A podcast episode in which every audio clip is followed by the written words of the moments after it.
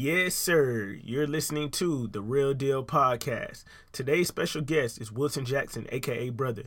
I cannot count on one hand the number of times that I've heard, You got a cousin named Brother? Um, but yeah, that's just a, a, childhood name that our family pretty much calls him. Um, you know, this is my first childhood friend, closest thing I have to a brother.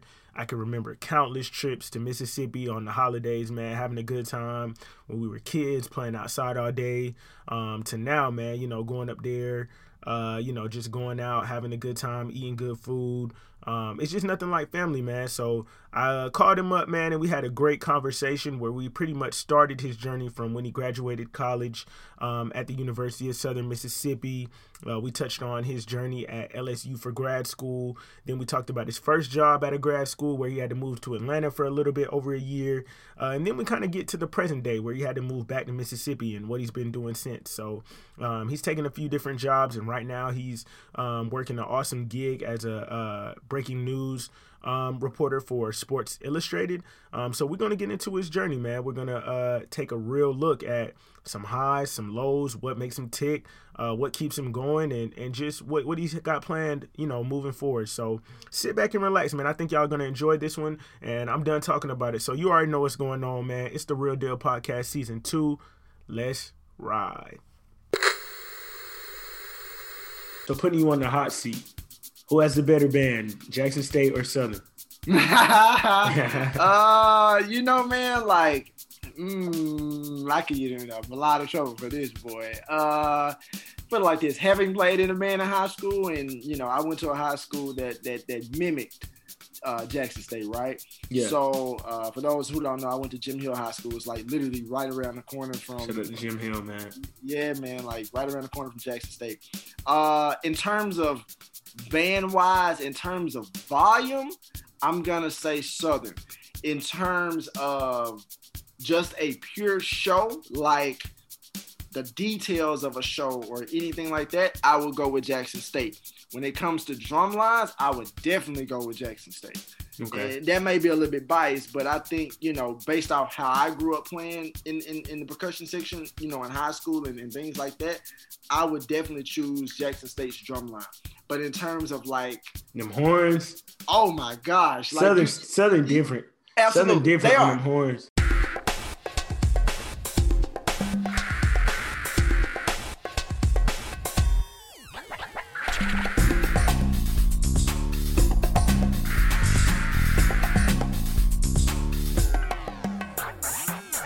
Yes, sir. Welcome to another episode of the Real Deal Podcast, Season 2. I am super excited today to have my cousin, uh, Wilton Jackson, on the pod, man. Just to give y'all a little background about my cousin. Um, you know, Wilton, uh, I call him brother, um, but you know, you all would know him as Wilton. Uh, he hails from Jackson, Mississippi, uh, West Jackson to be exact, and uh, he's a graduate from the University of Southern Mississippi. Uh, he graduated with the Bachelor of Arts in Mass Communication and Journalism after he proceeded to LSU for his master's in mass communication and multimedia journalism. Uh, after getting his master's degree, he's worked tirelessly to build his resume with stints at Cox Media Group, HBCU Game Day, SB Nation, uh, serving as an adjunct professor for both the University of Memphis and for Jackson State. Um, he did some time at the Clarion Ledger and uh, most recently, he's a breaking news writer at Sports Illustrated. So, as you can see, my man has a very decorated career. And, um, you know, I just want you guys to uh, extend a lot of love and welcome my cousin, man. We're like a brother uh, to the pod. So, what's going on, my guy? Man, what's going on, bro? Man, I am so glad to be here. Like, I feel like we should have probably been did this episode, but you know, we getting it where you know where it fits in now. So I'm glad to be on, man. Man, I am delighted to have you. Definitely was supposed to have you on season one, but you know, things happen. Um, right. so you know, we're not going to uh progress, never digress, man. So right. um let's just get right into it, man. So you had one of the most successful collegiate campaigns I've seen from anyone ever. Um, hands down. Uh, what I want to know is what was your life like when you first uh when you first graduated college? Ooh, Oh boy. When I first graduated college, from undergrad or graduate school? From undergrad. Okay. So when I first graduated from undergrad, man, that was a time frame of just like you really didn't know what to think or what to expect. Um, I knew that you know I worked really, really hard at Southern Miss. I knew that I, I knew I, I kind of knew what I wanted to do, but I, I didn't have it figured out yet. And so I told myself that, you know, okay, obviously I had already been talking to people who had graduated and they had told me that, okay, well, Wilton, you know, you be prepared to kind of make some different decisions when you graduate. You're not going to necessarily go straight into the job that you want to your dream job, but you know, if you can continuously put in the work to get to where you want to go, you will start making those steps and strides to get there. Well, um, it just so happens that during my senior year, I applied for this program called the Sports uh, Sports Journalism Institute. And you know, sidebar with that, I had to apply three times before I got accepted. So I applied wow. my I applied my sophomore year, got rejected. Replied, I mean, applied my junior year, got rejected, and then it just so happens I applied my senior year, and I said, you know what, if I don't get it, then you know it's it fine. Is what it is. Hey, correct, correct. And I've I've always been wanting to be resilient and always wanting to, you know, continuing to persevere. And that's that has helped me a lot along the way. And so I got it. So uh, one thing about SJI, they place you. Uh, it's like 11 or 12 students they get selected each year, and they place you at an internship. So I had been praying to God, like for the last three years. I just said, like any other kid, hey, I want to get a chance to intern at ESPN. And lo and behold, like I got selected for the ESPN internship. So I spent, you know, three months on a summer internship in Bristol, Connecticut, which is where, you know, the main headquarters is for ESPN. So absolutely. How was that? That experience experience was eye-opening because the way that you envision ESPN in terms of what you think when you see, you know, the highlights on TV, the reporters or anything like that, it's that, but it's a lot more beyond that like you get a chance to see the people who make that magic happen that you see on TV. Um, you get to you know work with the editors who are reading those reporters' stories that they're uh, that you're gonna see on ESPN.com, or you know all of the things that all the content that you see, whether it's the website on TV or anything like that. Like there's always a behind the scenes uh, segment to that, like whether it's editors reading the, the stories on ESPN.com or just in general of you know producers putting together the shows that you see on TV, even SportsCenter, um, for example. But any show that they have, you, you can kind of get a chance to see the behind the scenes view of what that looks like. So uh, while I was there, I was at ESPN, I interned in two departments. Well, one main department, the digital media department, but I worked under the copy editing side and then also this team called the personalization team. So um, with copy editing, obviously, you know, reading other reporters' stories, um, working with you know some outstanding copy editors, man. I, I'm when I say like they are top notch, top tier. You know, they don't miss anything. If they do, it's it's it's rare. What's um, expected? Yeah, no, they don't miss anything, and they question and, and they question everything. And so, as a young 22 year old, knowing that I never wanted to be a copy editor, uh, believe it or not, it helped me. That experience helped me out a lot because it not, it not only taught me um, a job that I never wanted to do, but it made me appreciate the work that they do, and also it made me you know appreciate and learn that you know sometimes there may not always be a lot of editors. And so you need to be able to edit your your work to a certain degree because you don't want to just put anything out there for the public to see. So Absolutely could really appreciate that experience. And then with the personalization team, it's pretty much you know finding it was uh finding information and stories and content for teams that you know ESPN didn't really cover that much at that time uh, for the four major sports. Uh, so I did that, and um, you know, it was it was a great experience. It was an eye opening experience. Um, I didn't necessarily like the city of Bristol. Uh, most people don't, you know, because there's not a lot in Bristol, Connecticut. But I mean, as far as like the experience itself, it was great, man. It was it was definitely great. Okay, so uh, once you you know did your thing at ESPN, did you think you were gonna have a job there? Ooh, yeah, I did. Actually, okay. I thought I was gonna get a job there. Um, I remember going to a journalism conference, and right before I went to this journalism conference, NABJ specifically, uh, one of the bosses there told me, you know, hey, you know, we're thinking about bringing you on for a job. You know, I think this this job could be doable for you if you're going to go off to grad school. Um, you know, this might be something really good, you know, a, a good thing for you. So I'm thinking like, okay, obviously he didn't promise me a job, but you know, he was going to look into it, and you know, he I had a couple of meetings with him and some, you know, met with some other people um, within the department, and things seemed really promising. I, in my mind, I thought to myself, I'm going to go off to graduate school at LSU and I am going to take this job. I'm to have this job. Uh, after that conference, came back, I might have had a week left on the internship, and then after that, started grad school, and still hadn't heard anything. And then uh, maybe another week or so went by in grad school, and then I finally found out that you know they were kind of moving in a different direction of things, you know, within the company, uh, which sometimes that happens in big media companies. And they uh, eventually it was almost like a blessing in disguise because uh, maybe a couple months later, ESPN had a series of layoffs. Typically, you know, they have layoffs maybe every other two years or so. Right. So how did you uh, pick yourself up once you didn't get that job? Uh, it was at that time in my 22 year old mind.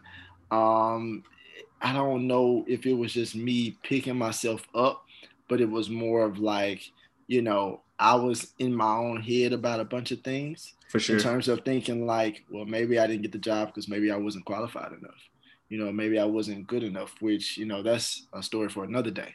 You know, but uh I was in my own head. And so after that, I told myself, whenever that job or, you know, because again, when I first went to ESPN, I looked at it as my dream job. It's not to say that it's still not my dream job now. Um, obviously, if I was to ever get back, we want to be in a much bigger capacity than what I am now or right. what you I just have a new then. perspective. Correct. So what I did was I just said, you know what, by that time, you know, moving forward, I'm gonna be prepared to where I have the experience, I have the additional degree, you know, that I'm gonna be ready. And you know, when I'm when my name is called, I'm gonna execute and, and, and be ready. So you picked yourself up, you went on to grad school. What was that experience like? It was hard. I'm not gonna even lie. The coursework itself wasn't hard, um, that was the easy part. But I think just, you know, coming into grad school straight out of undergrad was just like, okay, I just graduated several months ago and now I'm in grad school and it's a lot harder. And not only are you, are you, you know, probably in my case, I was like one of three of the youngest people in my cohort. So most of the people that I was in class with was like, you know, 30 or you know 31 32 29 i mean the ages ranged honestly but you know being that i came right after grad you know right after undergrad it was just like okay well i'm here. But knowing that you know my mindset was still kind of like i'm fresh out of undergrad and mm-hmm. coming out from an, from an internship it's like my mindset's different. I'm i'm more i always look at it like this. In undergrad we're always on that like rushed pace to get things done or like you know i got this project to do i have this to do I'm, I'm, involved in this organization or i'm getting i'm doing some things over here. Well in grad school it's like you can do some of those other things but you better hone in on the coursework because it's a lot harder than what it is in undergrad. For sure. So speaking of adjustments that you had to make then since then so you you were able to you know continue your um, grad school journey. Um you know, in the process of the journey, you ended up having to make an adjustment and you were lived in Atlanta with your aunt, your uncle, and your cousin. That would be myself. Right. Tell me about that experience. What was that experience like for you? How was the adjustment? Um, you know, give us some insight into that part of your life. Okay.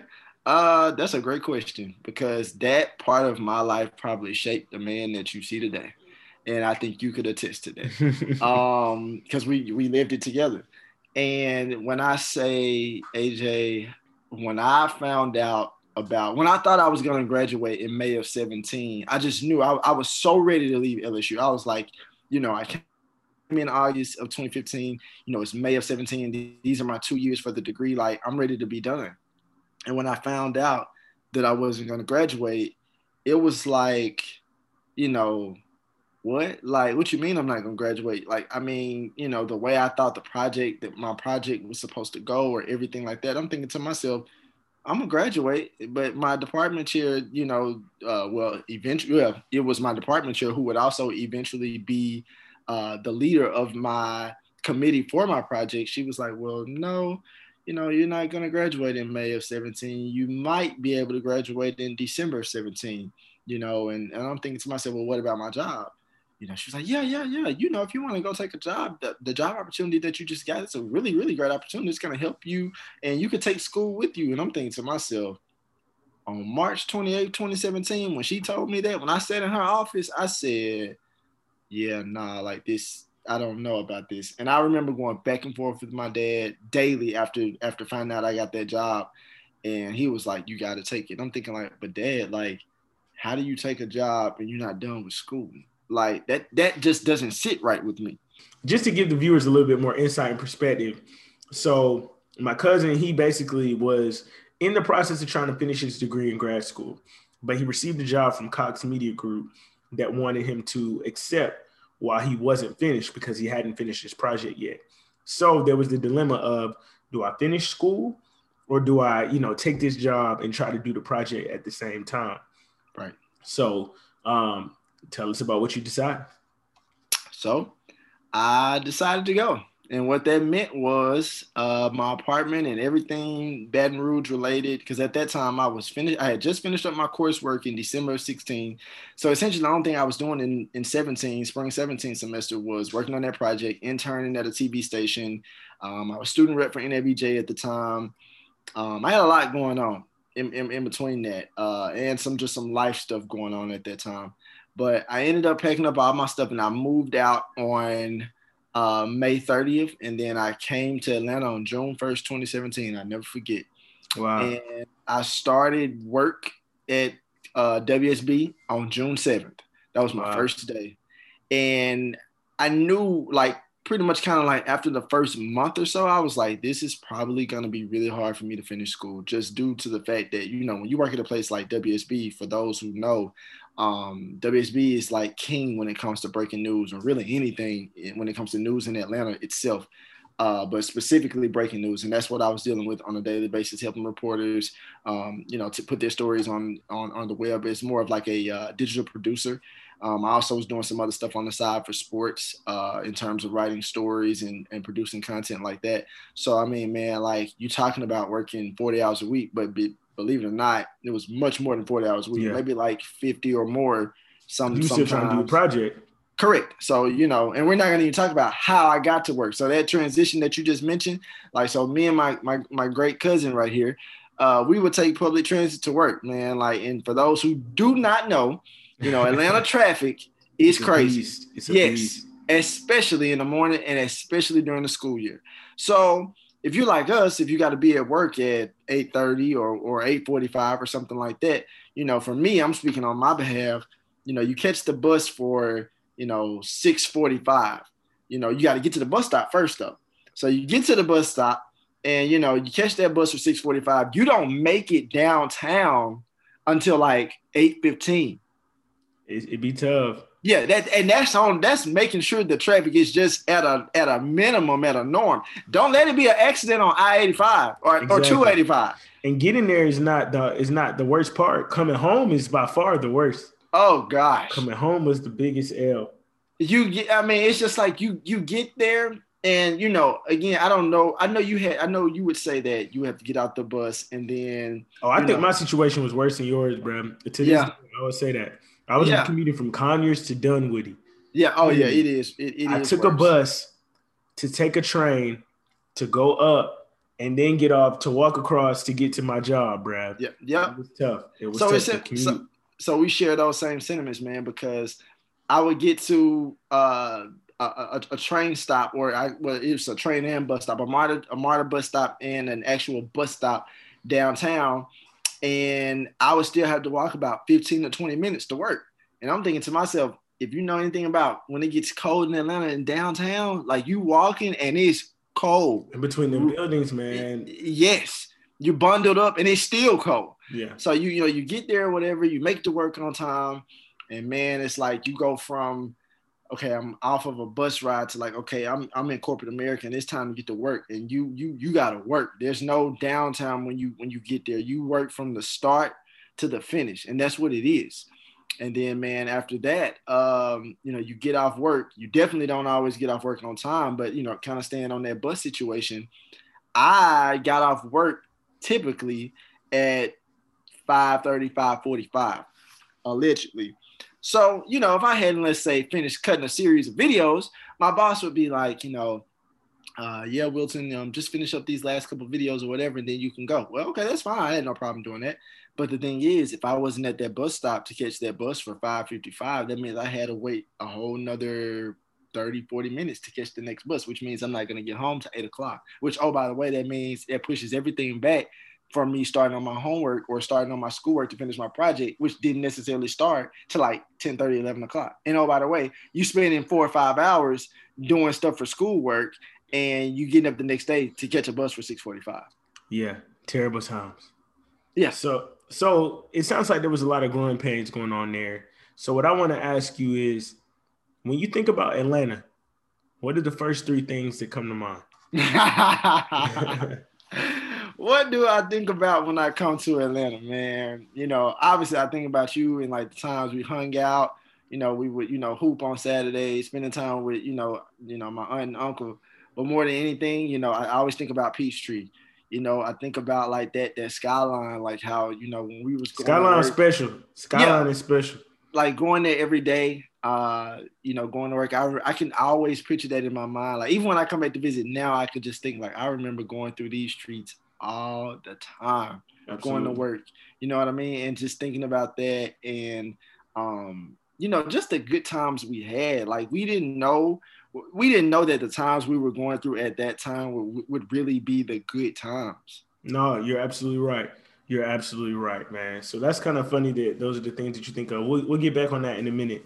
Um, so you know, progressing your career, uh, you've taught and currently do teach at um, an HBCU. So I wanted to talk to you about your experience, you know, in doing that and what HBCUs really just mean to you as a person. That's a good question. So I, I enjoy teaching. That's one reason why I went back to get my master's because I mean, obviously I wanted to work in the industry now. Um, and then, you know, teach at the same time. And I want to stay in the industry for a while. But then after I decide to, you know, you know, retire from the industry, you know, maybe 15, 20 years later, that I can teach full time because I have my master's degree. So um, I enjoy teaching a lot, and then also I enjoy teaching. I don't necessarily just have to teach at a HBCU, but that was my my first opportunity when it came to teaching. Um, and so I, I have enjoyed it, man. Like Jackson State and and the department chair at Jackson State, man, she's she's she's awesome. Um, you know, she took a chance on me and giving me, you know, at that time I was every bit of 26 years old, you know, giving me a chance to uh, teach young minds that not that that aren't very far removed from me, like 26 and like you're talking about people who are the ages of anywhere between 20 to 22, maybe even 23. So you know that she's entrusting me to teach them the basic skills in journalism of how to write when it comes for comes to television and radio news writing. So uh, I, have enjoyed it thoroughly, man. And like in terms of HBCUs, I didn't go to an HBCU. Obviously, I went to two P, uh, PWIs, but I have a lot of respect for HBCUs. It's a lot of culture there. Um, sometimes I wished I would have, you know, maybe had that experience um, to actually go there as a student. But I mean, with the, the family uh, history of HBCUs in my family, like I've always felt connected to HBCU. So I'm not, I've never felt like I didn't belong or that I didn't connect because I grew up around HBCUs all of my life.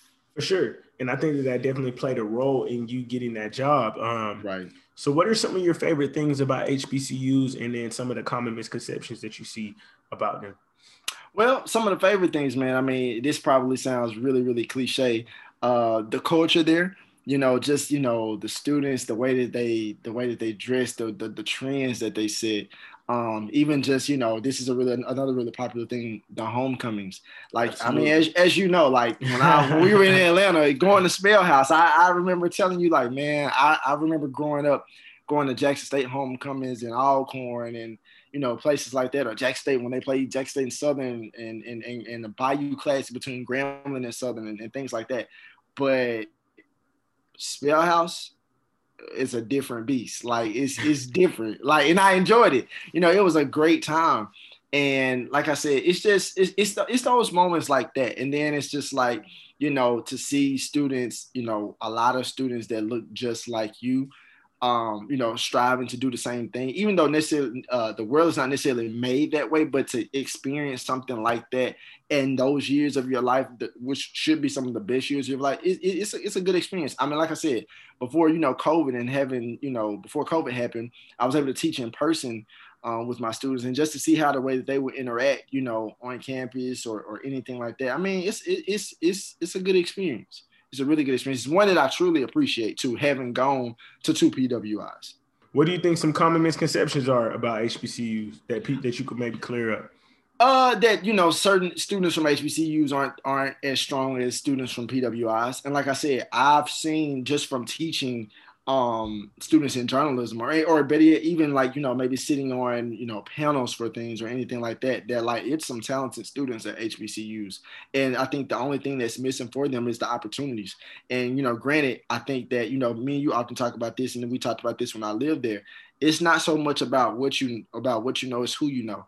Absolutely. Because you can have the perfect GPA, you can have the perfect experience, you can have everything lined up for you, but if you don't, you know, if you don't know the right people and you're not putting yourself in the position to do things because you don't know how to do them, then you're going to be limited. And I think that's where sometimes, like you know, I think you know some students from HBCUs don't necessarily have that that person to be the connection for them yeah. to bridge the gap to get to the, some of those opportunities. For sure, that's all it's about is access.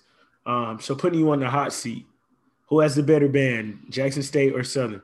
uh, you know, man, like mm, I could get in a lot of trouble for this boy. Uh, put it like this: having played in a man in high school, and you know, I went to a high school that that that mimicked uh, Jackson State, right? Yeah. So uh, for those who don't know, I went to Jim Hill High School. It's like literally right around the corner from Shout out to Jim Hill, man. Yeah, man, like right around the corner from Jackson State. Uh, in terms of band wise, in terms of volume, I'm gonna say Southern. In terms of just a pure show, like the details of a show or anything like that, I would go with Jackson State. When it comes to drum lines, I would definitely go with Jackson State. Okay. And that may be a little bit biased, but I think, you know, based off how I grew up playing in, in, in the percussion section, you know, in high school and, and things like that, I would definitely choose Jackson State's drum line.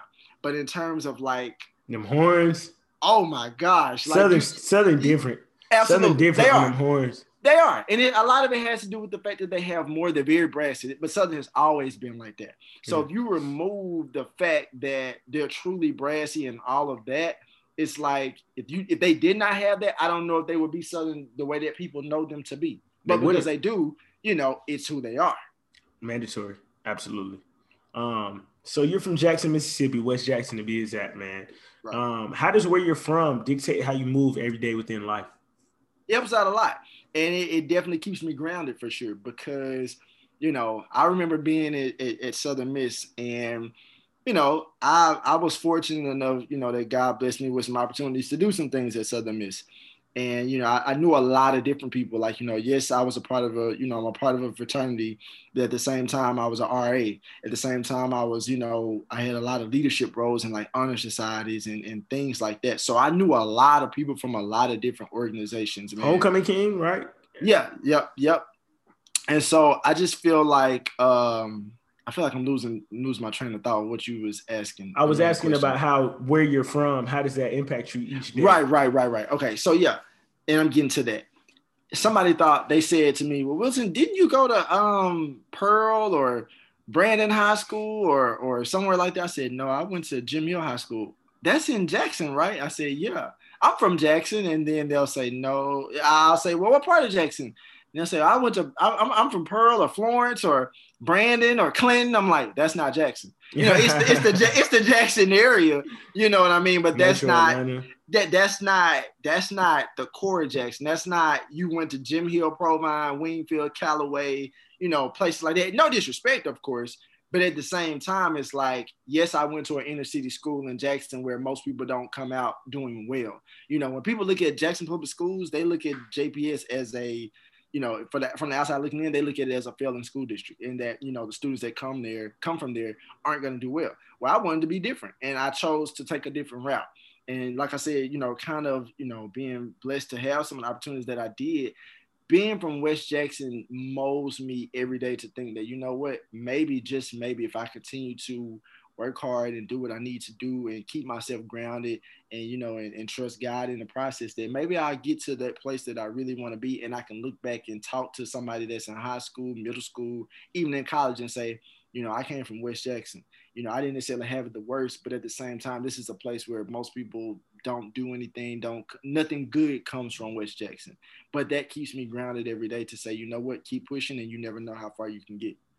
That's lit, and I think that it's cool that you, you know, have strived to be able to make that difference in talking to people and instilling that knowledge on those who are younger than you. So that leads me to a question of, um, How does t- how does teaching fulfill you? How does it fulfill me? Because I mean, and you kind of said it with within just asking this question. You know, uh, you know, giving giving young minds the things that they need, and also the things that either I didn't fully take advantage of when I was a student, or that I never got. And so I remember teaching on my first day. Uh, my students wouldn't know this, but I remember telling my dad this after my first day of teaching in person in uh, in the fall of 19, that fall 19 semester. First day, I told them, of course, you know, you go over your syllabus and you know, you, you tell them like what I what you expect as a professor and yada this and that. But you know, a sheet that I gave them that I that I remember putting together um, when I was finishing up my project, and it it actually kind of stemmed from a sheet that was on my my dad's office door um, downtown. And he said on that sheet it says it's on a little poster. It says, "So you want to be a soldier, or so you want to be uh, a leader, or I think it's either so you want to be a leader or you want to be a, a, a soldier or something like that, something military related." And a lot of times when I was finishing up my project, I would read that, and when I would read it often, I came up I came up something came up with something myself as I was finishing up my project, and I said, you know what, this helped me out a lot. But what if I rephrase this to so you want to be a journalist or so you want to be a reporter, you know, and you change these things around of things is to say like, you know, almost like a little checklist of saying like if this is what you really want to do, these are the sacrifices that you're going to have to make. So in terms of you know knowing that, I try to give them the things that I didn't that I didn't know a lot of then, and and try to share my experiences on the job um, with them as I teach them. So like that was the really good thing about teaching in person, man. Like I was literally coming from work at the time at the Clarion Ledger um, as a trend reporter doing news and sports and a bunch of other different things. Like I would give them examples of stories that I would do every day.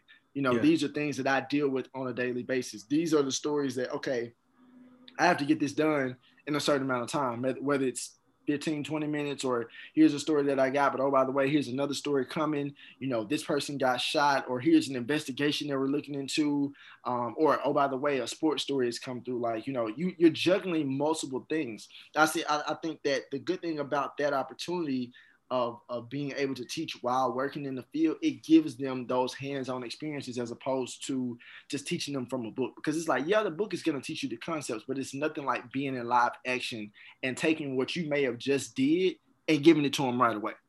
Absolutely. And I think that it's lit that you're someone who's not far removed from them, who can really like understand them and connect with them and really just, you know, build that bond and connection to really help them and uh, serve as a trusted advisor moving forward. Right. Um, so outside of teaching, what other aspirations do you have? So yeah, man. Um, I'm also looking to um, you know build on this project that I that I finished in graduate school, man. And so I'm hoping to get it implemented in the school district in Jackson, and then also get it uh, get it implemented into other school districts across the state, and really just you know the country itself moving forward on on down the line. So that's one thing. And then also I have a brand that I'm um, preparing to uh, launch pretty soon um, something that I kind of built off of when I was finishing up this project. Was, I guess the name and the desire to do it came out of me finishing up this project.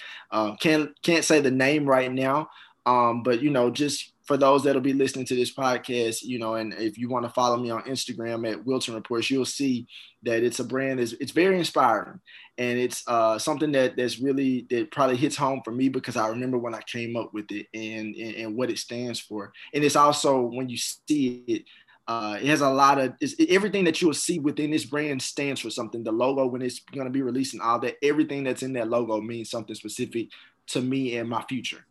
Um, so that's that's another big part of what I'm trying to do as well. Okay, that's awesome. I love how you have a lot of different things that you're interested in and that are, you know, important to you and that you're passionate about. Um, all of these things require, you know, a tremendous amount of focus, effort, dedication, so where do you get your where do you get your work ethic from? That's one of the best things I can say about you that you rubbed off on me. Even you know, I consider myself to have a great work ethic, but I feel like I would fail in comparison to yourself. Where where do you think you get that from? Well, you for sure don't fail, bro. I mean, and, and, and I'll definitely say that. And that's the one of the first things I want to say because you you like I said, one thing you always tell me when we live together is like we're all at our own pace. And you know, I remember you telling me something like that, and I also remember you telling me that you know, well, brother, in these words. Um, you know, nobody's obligated to wait on you to achieve your dreams. And that always stuck with me. I even repeat that to myself daily, you know. but that that's that's on another story. But I say that to say this. I th- my work ethic, as far as like from a person, came from my dad. You know, yeah. that structure, the discipline. I mean, he was in the military, and you know that that was kind of mandated of him in terms of how he lived his life.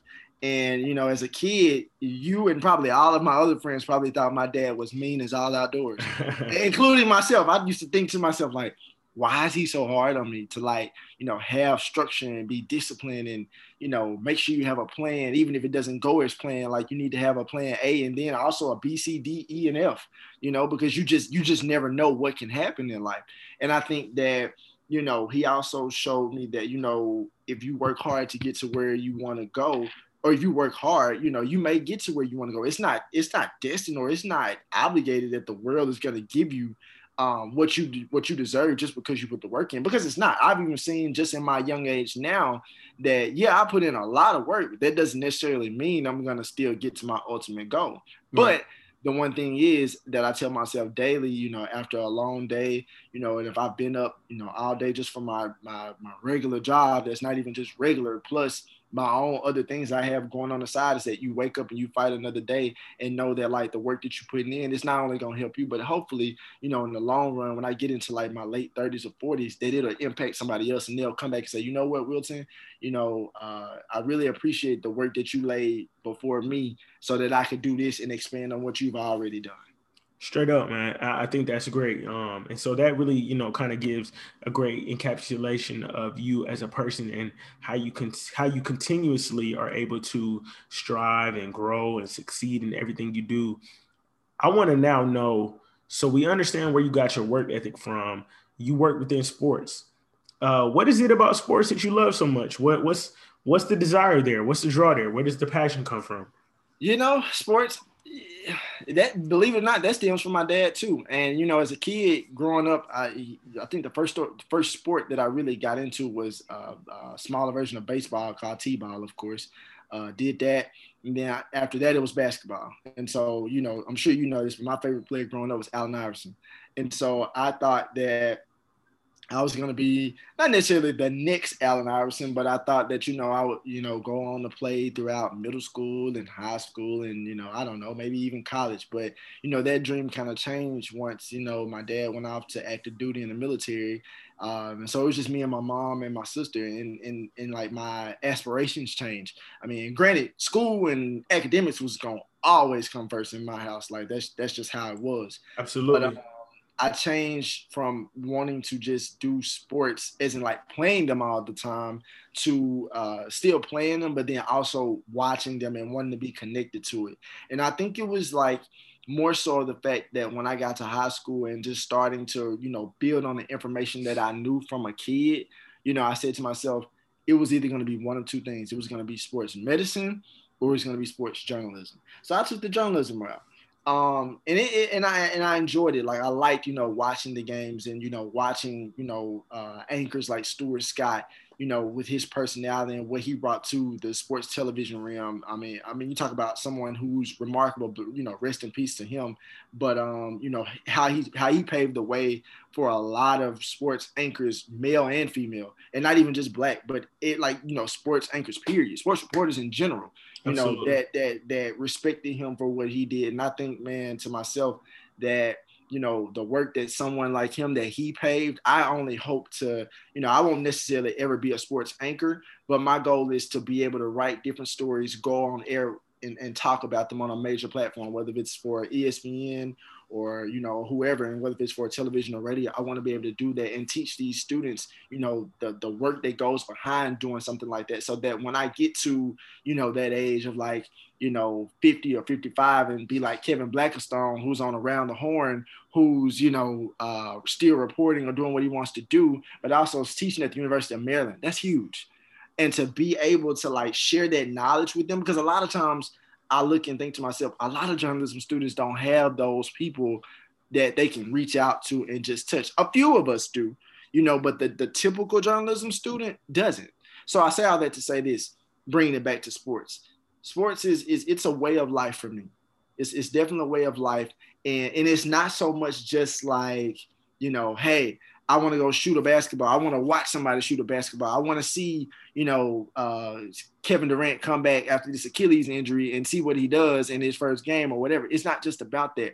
To be honest, and this didn't really happen for me until after I got out of undergrad and after doing um, Sports Journalism Institute, I learned that a lot of the better stories that you tell when it comes to sports doesn't necessarily have to do with the actual competitive games it has to do with some of these the lives of some of these athletes. Like you know what are they doing when it comes to to situations involving black lives matter? Right. you know what are they doing in terms of like their own initiatives away from the court? You know how are they you know giving back to a community where they came from on top of still putting on on the court and keeping their level of production at an all-time high?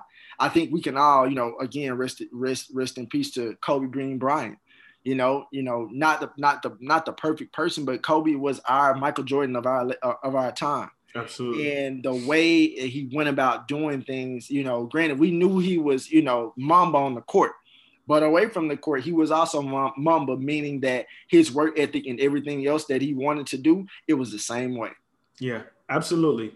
And I think those are some great answers. And I think that I love, you know, just the way that sports can unify us all. You know, yeah. you can be in a room full of different people and the sports game can be on, and everybody can just find that commonality between each other that really, you know, makes a difference in, in how we view each other and just um, it just really shows you how one game can make an impact on lives um, all around. So right, right, and not even and not even just a game like, and I think you can attest to what I'm about to say too when we were without sports, I think two things. It made us realize that the world that we live in, we need sports. Granted, when COVID first happened, we couldn't play due to the conditions and we didn't know about the virus as much as we know now, but we couldn't play. But to counter that, The Last Dance.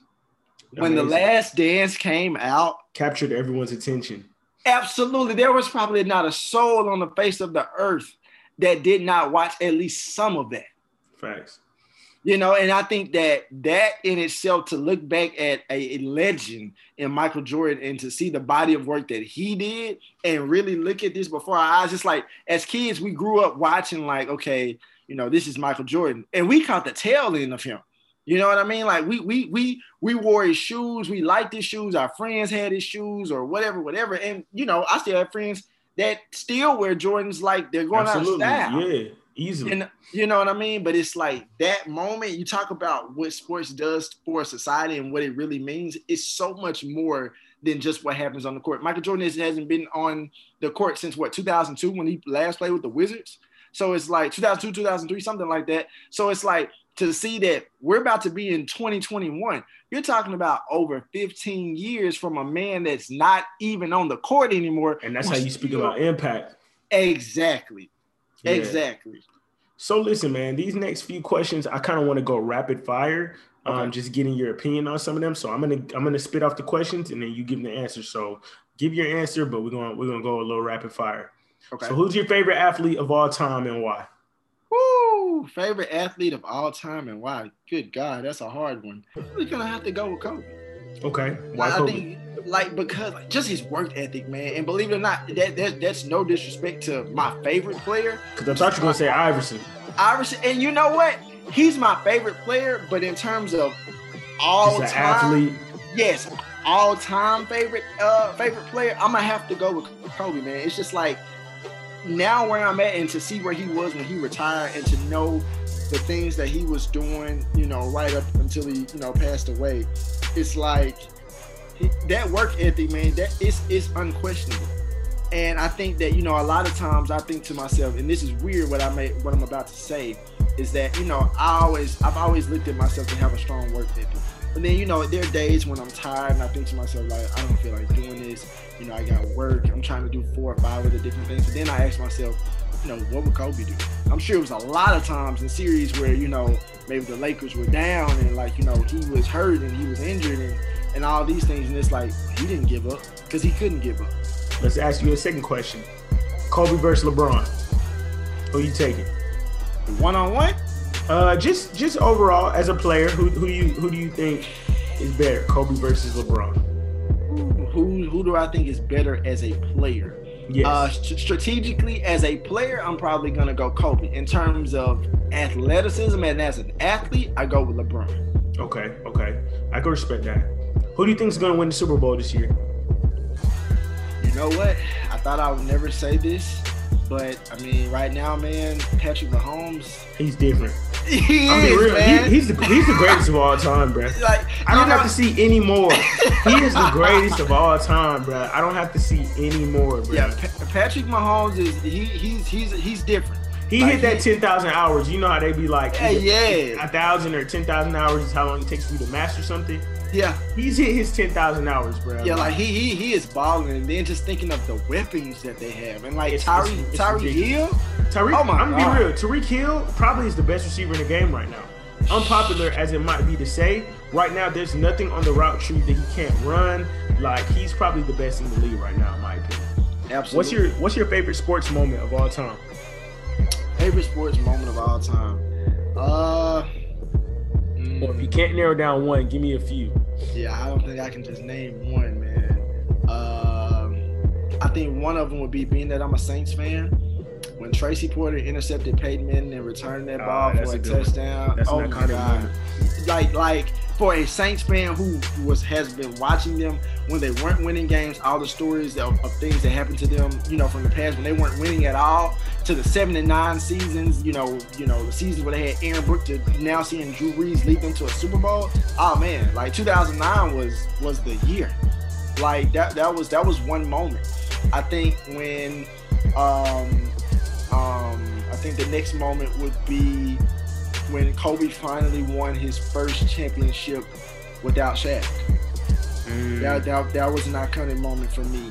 Um, to see Dwyane Wade now, even though he's out of the league, Bruh. like the way that the way that they came and, and did that, I, I have a lot of respect for Dwyane Wade now. Um, what else? Some other moments that I that I can appreciate. Uh, believe it or not, one of my favorite moments as a kid, two moments. Um, the Super Bowls, the Titans and Rams. Bruh, and, that's one of the best Super Bowls ever. And like Kevin Dyson didn't get that extra yard, man. You know, rest in peace, Steve McNair. But he didn't get that extra yard, and I I, I will never forget that because I was thinking to myself. That's like, like one of my first sports memories. Yeah, yep, yep. That was. I wanted Steve my, McNair to win that game so bad. Yep, yep. That was one of my favorite ones, and then the Music City Miracle uh, between um, with with the Titans and like the Titans scored that that touchdown and and, and um, you know went to the next round. Like so, I mean, those are some of my my my biggest. I think biggest sports moments. I mean, it's a lot more, obviously. I yeah, mean, Ty, but no, I, I, put you on the hot seat, so th- those are fine. Yeah, those are fine. Uh, what's your biggest fear? Hmm, that's a great question. I'm glad you asked that because I've been thinking about that a lot lately. Um, my biggest fear, man, honestly, is dying before I've achieved the greatness I'm supposed to achieve. Mm. And it's like I know I say that in a way of you probably thinking like that was maybe deep or you know maybe uh, I don't know I don't know how the way you may have taken it, but like I don't want to die knowing that I didn't do what I was supposed to do, or that I or that I started it and I didn't finish it. Un- untapped potential or unfulfilled yes. potential. Yes. I, I think that's one of my biggest fears as well. So that's I can respect that. What do you think is your biggest success up to date? My biggest success up to date. Um, well, honestly, believe it or not, I think it's finishing grad school, honestly, bro. Really? And the reason I say that is because now that I finished, you know, so the reason I had to, you know, obviously stay longer was because of that project. And so now that that project is in the process of being implemented into school districts, I think that, you know, I think it's going to pay huge dividends for me on down the road. And it's because, you know, I thought to myself, my dad, I remember when I first told my dad what I wanted to do for that project, and he was like, "This is gonna be good, but it may take you in some extra time." And I'm thinking like, well, "I don't want to take extra time. Like that's that's not what I'm trying to do." And then when it actually happened that way, and my committee stayed on me, you know, telling me like, "Well, Wilton, this is a good project. Like this could be a game changer not only for now, but you know, in years to come as you continue to go up in the industry." So I think that's one of them. And then also, man, um, just being able to be in a place where I feel like I'm starting to get to a point where I can help people that's coming up behind me. You mm, know, whether it, whether if it's just you know continuing to go up in the industry, but then also teaching. You know, I'm be I'm able to share the experiences from both sides, so that that way, you know, for that kid that's coming from West Jackson, um, that's going off to college, whether it's an HBCU or a PWI, you know, that they come into college and they say they want to do journalism, that they're prepared to a degree. I mean, granted, you know, there are things you're still going to learn while you're in school, but at the same time, they're much more prepared than what I was when I first came to school. I can go for that. What do you want your legacy to be? Man, I want my legacy to be one that that people remember as, you know, he was one of the hardest workers I knew. Not necessarily the smartest, but one of the hardest workers that I knew and that he wasn't he wasn't the hardest worker just because he wanted to be stuck on himself and that he was so into self self self, but that he grinded and he he he did what he did you know, to get to where he was at the level that he was, but at the same time, he had time to give back to those that wanted to to receive the the, the feedback and that wanted to be better. Um, and so I want to be remembered for somebody like that, that someone that, you know, could come to me and talk to me about anything, which is partially why I even decided to become a reporter. You know, a lot of times we have to have that flexibility of being able to talk to people, not just for the stories, but you know, making them feel comfortable because you can interview somebody, man, and they may not, they'll give you an answer, but they might not give you an answer if that makes it makes any sense. Yeah. Like they'll give you a generic answer and it's like, okay, well, that didn't really do much. But the ones that you know uh, that you can make feel comfortable, it's a game changer. I remember my boss, man. Uh, shout out to Tammy at the Clarion Ledger. Um, I remember when she did an interview with me when I was applying for that job. She said, "One thing about you, I, I don't know you yet, but one thing about you, you have a way of talking to people." And you have a way with you know making people feel comfortable. And this was a phone interview. And typically you know nobody really likes doing just regular phone interviews for a yeah. story especially if you can do it in person. But like especially with the way that we're doing things now in covid like you get a phone interview a facetime or you know a skype or things like that. But she always said always keep your personality when it comes to interviews even through the hard ones. Like you know be be be open and be willing to help people be open with you that's yeah. one of your your strong suits. And I've always I've, I've listened to her since she's told me that. And that's great. And that's a great segue for me because my next question to you is going to be what's some advice that you have for those who are trying to break into your field and maybe get to where you are? Man, listen, I'll say this to get not even just to get to where I'm at, but just even just breaking in the field because I feel like I have a long way to go, which I do. Um, but I think the biggest thing I would tell anybody to do is continue to work hard. Like bush your tail. And I say that in a way of one piece of advice when I was first starting off was that I knew I wanted to get into sports. Well, I understand now why some of my mentors would always say the best sports reporters come from news. Actually, some of them even even more said the best sports reporter come sports sports reporters come from breaking news and having done like you know the trending news at the Clarion Ledger, then before I left the Clarion Ledger doing breaking news, I can understand that now. I can also appreciate it too from coming, you know, from the Clarion Ledger, even WSB, the king of breaking news. So it's like you know, if you can get into an, an, an, opportunity where you're doing some type of like hard news, breaking news, take that, especially if you know you want to do some type of reporting, um, you know, whether it's long form or any other type of reporting you want to do long term, like it, it, nothing beats breaking news. And then two, take advantage of different opportunities, specifically for college students. Like when I was in school, uh, specifically undergrad, you know, I was writing for the student newspaper, but then also, you know, working with the radio station and doing stuff for TV. Broadcast was my major. Um, but and then also taking advantage of opportunities aside from what you're doing in, in, in the paper or uh, in your student media platforms like take advantage of opportunities. But also the biggest one that i feel like i didn't do soon enough which i started doing before i got out of college but i felt like i was behind i started maybe about my junior year getting connected to the right people that could help put me in places. And you know, I got involved with NABJ that led to getting involved with ONA and SPJ and some other places, uh, some other organizations.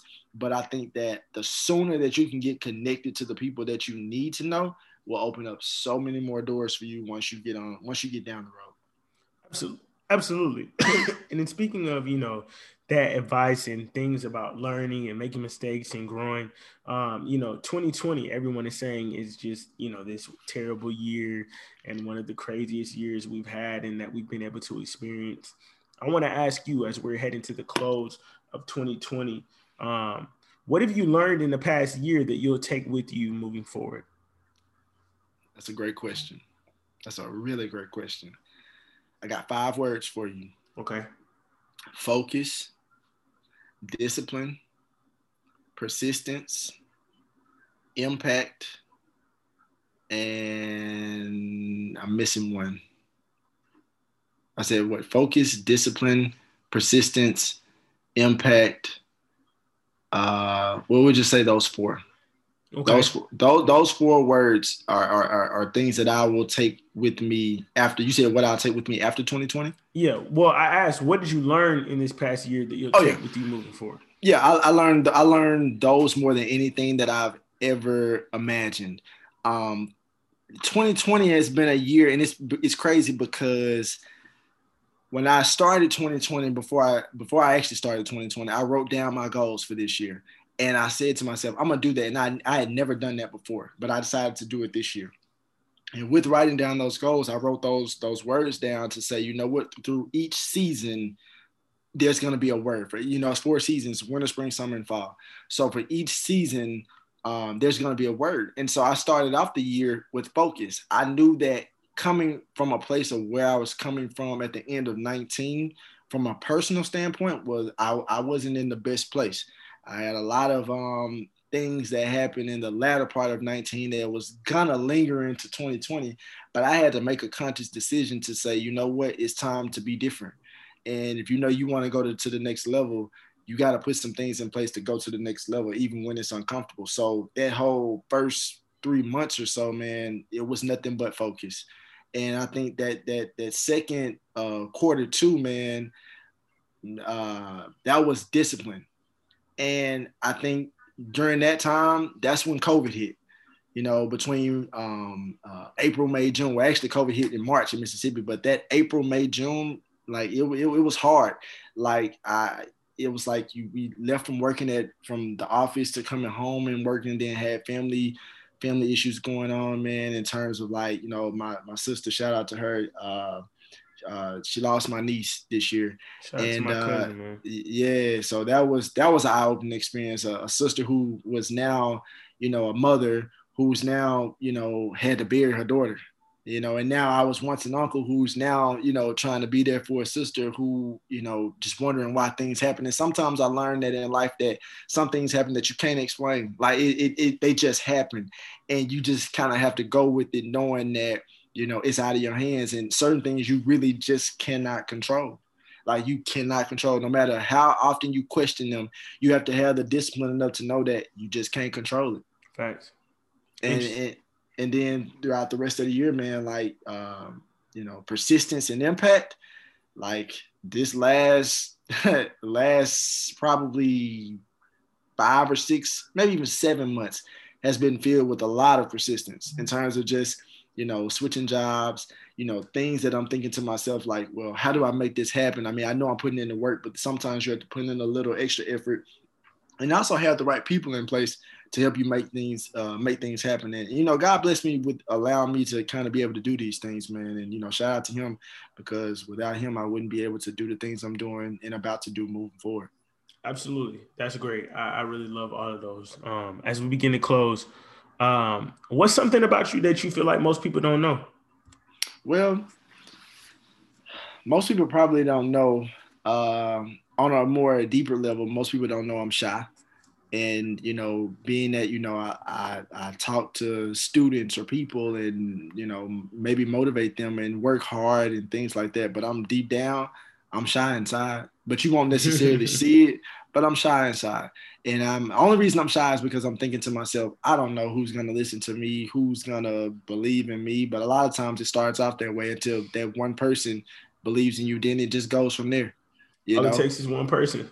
It does. An extroverted introvert, I would call yep. you. An extroverted introvert. Absolutely. And then too, I think uh, what some people don't know is that I actually am a really fun person, meaning like, you know, for example, if you went to college with me, most people would say, oh, he was always in the books, you know, getting his work done, busy, going to meetings and things like that. But, you know, I actually like playing video games. I like going to, to, to the court to hoop. You know, I like to play flag football. You know, I like to, you know, have a good time in those ways. But if you went to school with me in college, you probably wouldn't know that. Interesting. Well, I mean, sometimes you just got to open up a little bit and let people see a different side of you. Uh, what's some of the best advice you've ever received? some of the best advice that I ever received. Couple things. Never let anyone know exactly what you have going on, all the details to it.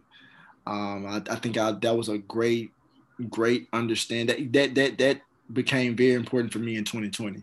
You know, because I used to be a person that I would want to tell my fraternity brothers or you know people that I considered friends um, a lot of things because I thought they cared, and it's just like you know, not that they aren't good people, but it's just like what I've realized as I've gotten older is that most people don't care. It's not it's no disrespect in terms of that they don't love you or that they don't care about you, but everybody has their things going on, and sometimes people will you know code it as oh yeah man you know I care about you you know I think you're doing good and I think you're doing these great things, but in actuality they just want to be in your business. Absolutely. And you know, and they'll tell you like, you know, well, maybe you shouldn't do this because you know because of this, or you know, you need to rethink about this. And granted, always open to advice, but at the same time, remember that at the end of the day, you're still a person. You still have a voice, and you get to decide how you want to move and how you want to live your life.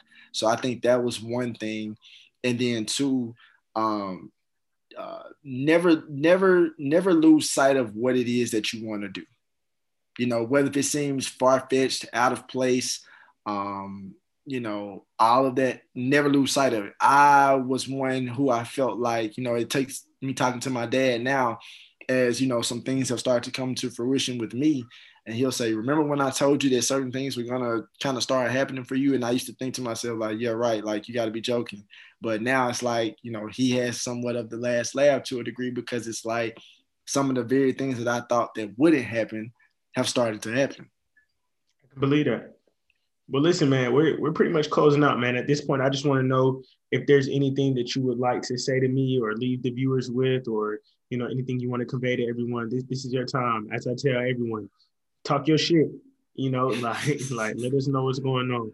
Yeah, man. Like you know, to all those people out there, man, this guy who uh who's doing I'm, this I'm podcast, nobody, nah, nah, he he'll always say he's nobody, but believe it or not, when we lived with each other, he told me a lot of stuff. He would always say like, you know, uh, brother, you you've shown me a lot of things when you moved here. You know, you're helping me out and stuff like that. But believe it or not, bro, like that one piece of advice, I promise you, I'll never, I would never forget that a day in my life when you said, you know, bro, we were riding in the car, and he was like Nobody's obligated to to wait on you to fulfill your dreams.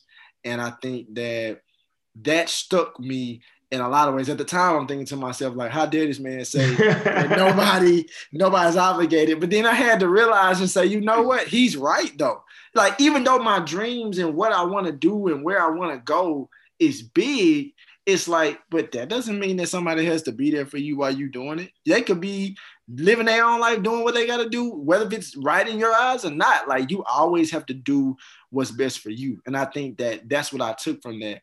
And I can always say, like, you know, you're one to, you know, regardless rain, sleet, snow, or hail, you go AJ is gonna move how AJ is going to move, and you are not going to stop that at all. Like he, you, you, man. you, you're gonna always be you, and I can appreciate that because I feel like at times you get to a point sometimes where it's like, okay, can I still be Wilton while you know trying to accomplish X, Y, Z, and one, two, three. And I think as I've started to get a little bit older and a little bit more established, that you know, at the end of the day, people want the most authentic you. Might not always be uh, exactly how they want it to be. But I think that as long as you can look at the man in the mirror every day and know that like your intentions are good in terms of what you're trying to do, I think you're gonna be good. And I think that you know every day, you know, I may get up early on days where I don't start work till 11 o'clock, and I may go to sleep at three o'clock or 3:30, knowing that you know I got to be up early the next day. You know, but it's the discipline, it's the grind, it's the dedication that I say. You know what? I think that, and I, I hope and pray that it pays off in the long run, and that, like I said on the podcast, bro, it's just that, you know, somebody, you know, later on down the road, maybe sooner rather than later, will say, like, hey, I know that guy. He changed my life. He helped me get to uh, this place. He helped me get my first job. He helped me, he helped open the door for me to get to a Sports Illustrated, a ESPN, or, you know, however far I go up. That's why, like, you know, you ask me, you know, what I enjoy about teaching the most.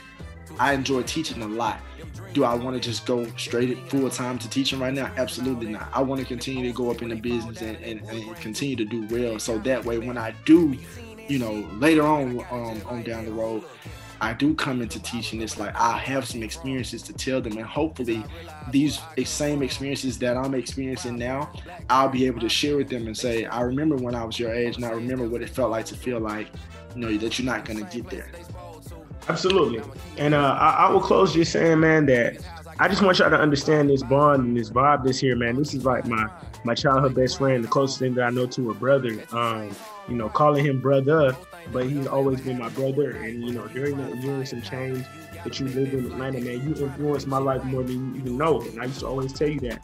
Um, and I just really appreciate that, man. I, you know, our conversations that we have, I'm always taking something away, man. Like anytime that I need to go to you and just, you know, get perspective and gain a new knowledge or, you know, um, understanding about life, um, I'm always able to, you know, take something away from our conversations, and I really am grateful for that and appreciate that. And I pre- I appreciate you as a person simply because you know we have that bond, and it's a resilient bond, and we've seen each other through highs and we've seen each other through lows, and we're family, man. We all we got, man. You know, it's been a tough year, but we got to keep pushing, man. And so, you know, iron sharpens iron, and as you go and you grow and you you know continue to motivate and inspire i'm happy to be in your corner watching you continue to grow and succeed and you know we're gonna always have shenanigans and we're gonna always have you know 2017 2018 look back on man. And, absolutely. uh, you know that that's that. So uh, you already know what's going on, man. It's the Real Deal Podcast, season two, man. Just wrapping up with my cousin Wilton Jackson, aka brother, uh, one of the best guys you'll you'll ever meet, man. So uh, we appreciate you for coming on the show, man. And uh, that's a wrap, team. So y'all keep on rocking with me, and I'm gonna keep on giving y'all quality content. It's the Real Deal Podcast, season two. Y'all be safe.